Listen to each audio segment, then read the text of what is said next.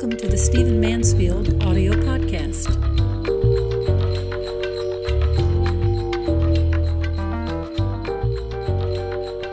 Let me talk to you in this podcast about some of the books that I've been reading and have read this year that I cannot urge strongly enough on you.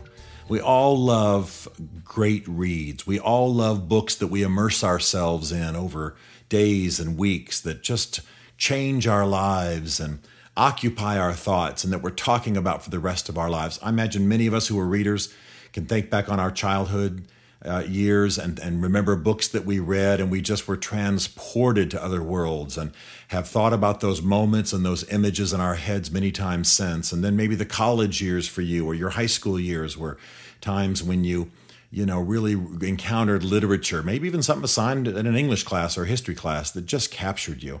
I hope that you're a reader and I hope you enjoy reading. But there are some books that I have encountered. Uh, some are recent books, some are books I want to recommend from that are older, but they relate to some of the uh, periods in our history that we're celebrating and, and remembering these days. And so let me recommend a few. One of the books I cannot urge too strongly, uh, it just is an amazing book, uh, is the book by my friend Eric Metaxas called Bonhoeffer Pastor, Martyr, Prophet, Spy. Dietrich Bonhoeffer, as many of you will know, was a Lutheran pastor in Germany during the time of the rise of Hitler. Uh, he had studied in the States uh, went back during the troubled times in Germany, knew that he would probably get caught up in an opposition, knew that he would uh, might very likely lose his life, um, and he helped uh, a bit with the conspiracy to kill Hitler. Uh, but I'm just giving you the just the narrowest narrative here. It's it, it's an astonishing story. It's beautifully written, and what's great is it's not only an exciting adventure story. It's a great biography of a great man that many people don't know much about. You know, even Christians who have read Bonhoeffer's Cost of Discipleship, a Christian classic, may not know his story beyond just the briefest thumbnail sketch. But, but Bonhoeffer, the book, is not only a great story and an epic, but it's also a theological education. Uh, Rick Warren said not too long ago that the, this book by, by Metaxas on Bonhoeffer is like a graduate course in theology. And I don't want you to get the impression it's dry, dull stuff, but but he's, he tracks the, the history of German liberalism. He talks about the rise of what we might call Nazi theology. He, he develops the, the, the thinking and the evolution of Bonhoeffer's thought, in addition to writing about the drama of the rise of Nazism and the rise of World War II. It's just magnificent. I mean, right now it's on the ebook list on the New York Times bestseller list. Um, it was it's already been on the hardback and uh, list. It's coming out in paperback. Eric's in Germany right now as I as I say these words because the book is exploding over there. You can imagine the Germans exploring their own history. And I lived in Germany for a decade or so in my youth, and I can tell you that the Germans don't quickly gravitate to anybody else's comment about their or commentary about their uh, their Nazi years uh, and, and World War II, but they seem to love this book. So I, I just I strongly urge it. Obviously, it's available on Kindle and ebook, every kind of ebook, but um, I've got the big old thick hardbound. It's just going to be a, a great winter read for you to sit on a rainy afternoon and and read this book, but uh, it's it's magnificent, and especially for those of you who are in ministry, those of you who are theology students, those of you who study the history of religions. I mean, read this book. But even if you don't, even if you don't have a religion, this is just a great read. The the second book I'm mentioning, though, is one that I suppose if I had to make a choice uh, of which book you ought to read, I'd go with Bonhoeffer. But man, I wish I could urge these two. I wish I could buy these for everybody listening, both of them, and give them to you. Um, it's Unbroken, a World War II story of survival by Laura Hillenbrand. Now, I'm not just recommending the books of my friends. Uh, Eric Metaxas and I are friends, but I also know Laura Hillenbrand. She is the brilliant writer who wrote Seabiscuit.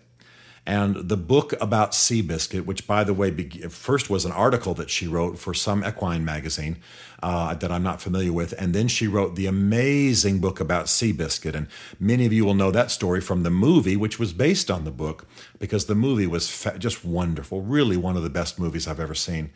Um, the book is magnificent. It, it goes into the story not just of the horse, but what he meant to a to a Depression era America, and and you know it's astonishing when you think about the fact that Seabiscuit got more uh, pages, more uh, print inches in newspapers in his day than either Roosevelt or Hitler, and I believe even the two combined. I mean, that's astonishing that we're talking about the 1930s and a, a horse is getting more press. So Laura created this entire uh, industry, so to speak, by resurrecting the story of Seabiscuit, which had pretty much been lost, other than maybe on one episode of American Experience on PBS. Now she's written this book called Unbroken, and it is essentially the story of Louis Zamperini uh, who was a, a, very, very well known runner before World War II, then uh, enlisted as a flyer. Uh, and of course, since since you, I've already told you the the subtitle, "A Story of Survival." You know he goes through some very difficult things, becomes a POW after being shot down, and that's just the beginning of the story. It is magnificent. It is beautiful. Yes, it has a faith element, but that's not even there for hundreds and hundreds of pages. And of course, Laura's not a she's not a religious writer. She's not she didn't write that religious element to uh, to preach in any way. She just uh, she just was telling this amazing story of Louis Zamperini, who, by the way, I'm sorry, Zamperini is the way it should be pronounced, and he's still alive. He's still living and speaking um, about his story uh, now that this book has been written. It's a New York Times bestseller. It's beautifully done. She's a magnificent writer. And by the way, it's interesting. Uh, Laura uh, suffers from some vertigo. And so most of her books are written in bed. Uh, she hardly leaves her bed. She has a box of cereal sitting next to her. Uh, in fact, you can actually Google uh, an article by her in which she describes this weird disease um, which is largely vertigo, but also mixed in with some other things that she's been beset with for years. And I don't want to thank God that my friend has a disease, but I'm so thankful for the books that she's written uh, while she's been bedridden. Unbelievable, these two books, Seabiscuit and Unbroken. You need to read Unbroken, and then you want to read Seabiscuit, and you can see interviews with her on YouTube. And, and of course, American Experience has treated both of these subjects magnificently. Uh, another uh, area of reading that, that I'm sure many of you will want to do with me um, is in the area of the Civil War. We're celebrating now the 150th anniversary of the Civil War. We're in that sort of period now.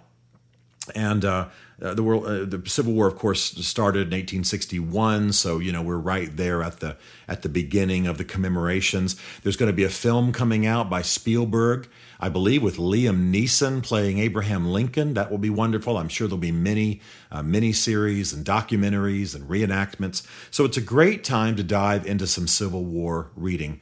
And if you're if you're willing to do it, if you're willing to invest, you know, I have a tendency to believe that on subjects like this, the the older books are the best.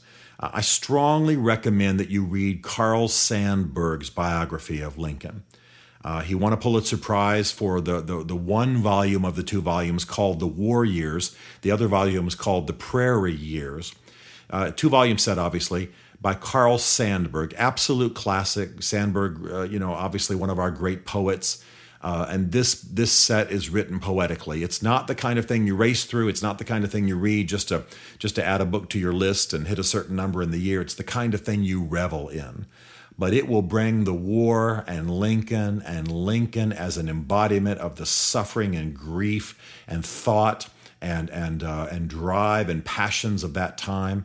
It is magnificent, and of course, it's available in all the uh, you know digital formats. But get yourself a copy. Go to the used bookstore and get yourself a good old fashioned copy and read this American classic. It's unbelievable. Uh, also, I would recommend if you want to do some other reading on the Civil War, there's a great little paperback volume by Paul Johnson. Uh, Paul Johnson's a British historian I deeply respect. He writes for The Spectator in, uh, in, in England, and he has written magnificent books history of the Jews, history of the United States, history of Christianity.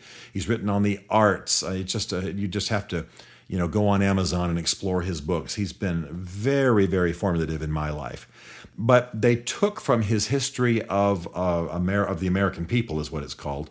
Um, uh, a section on the Civil War, and so now it's just published as Paul Johnson, Civil War America, 1850 to 1870. It's really wonderful, and since most of us are not going to read big old volumes on the Civil War, um, it's really, really wonderful.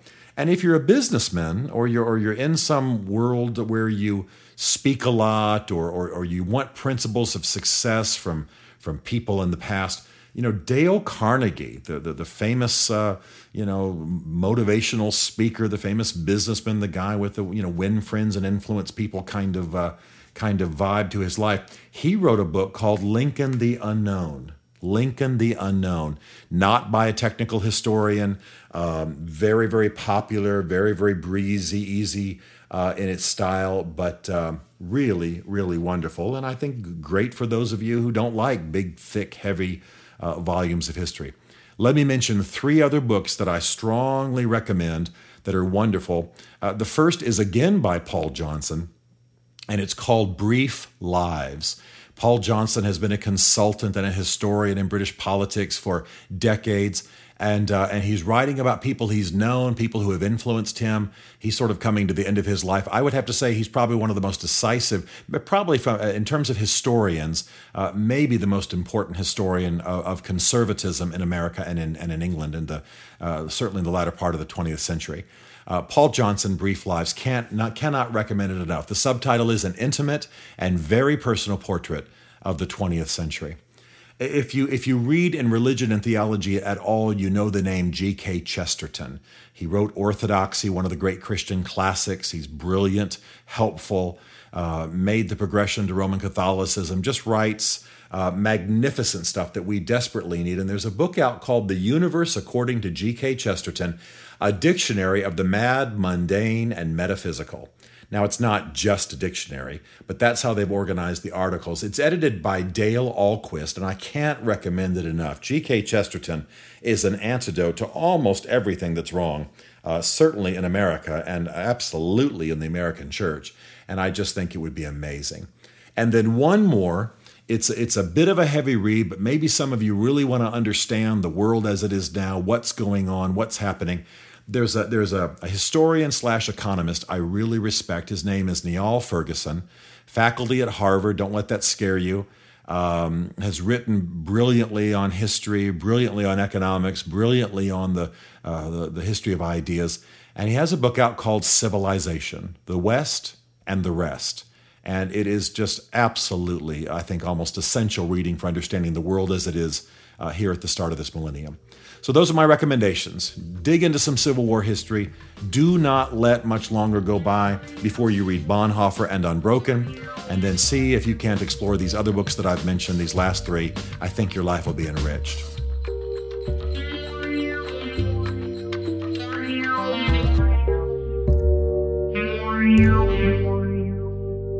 This Stephen Mansfield podcast was brought to you by the Mansfield Group. Find us at mansfieldgroup.com.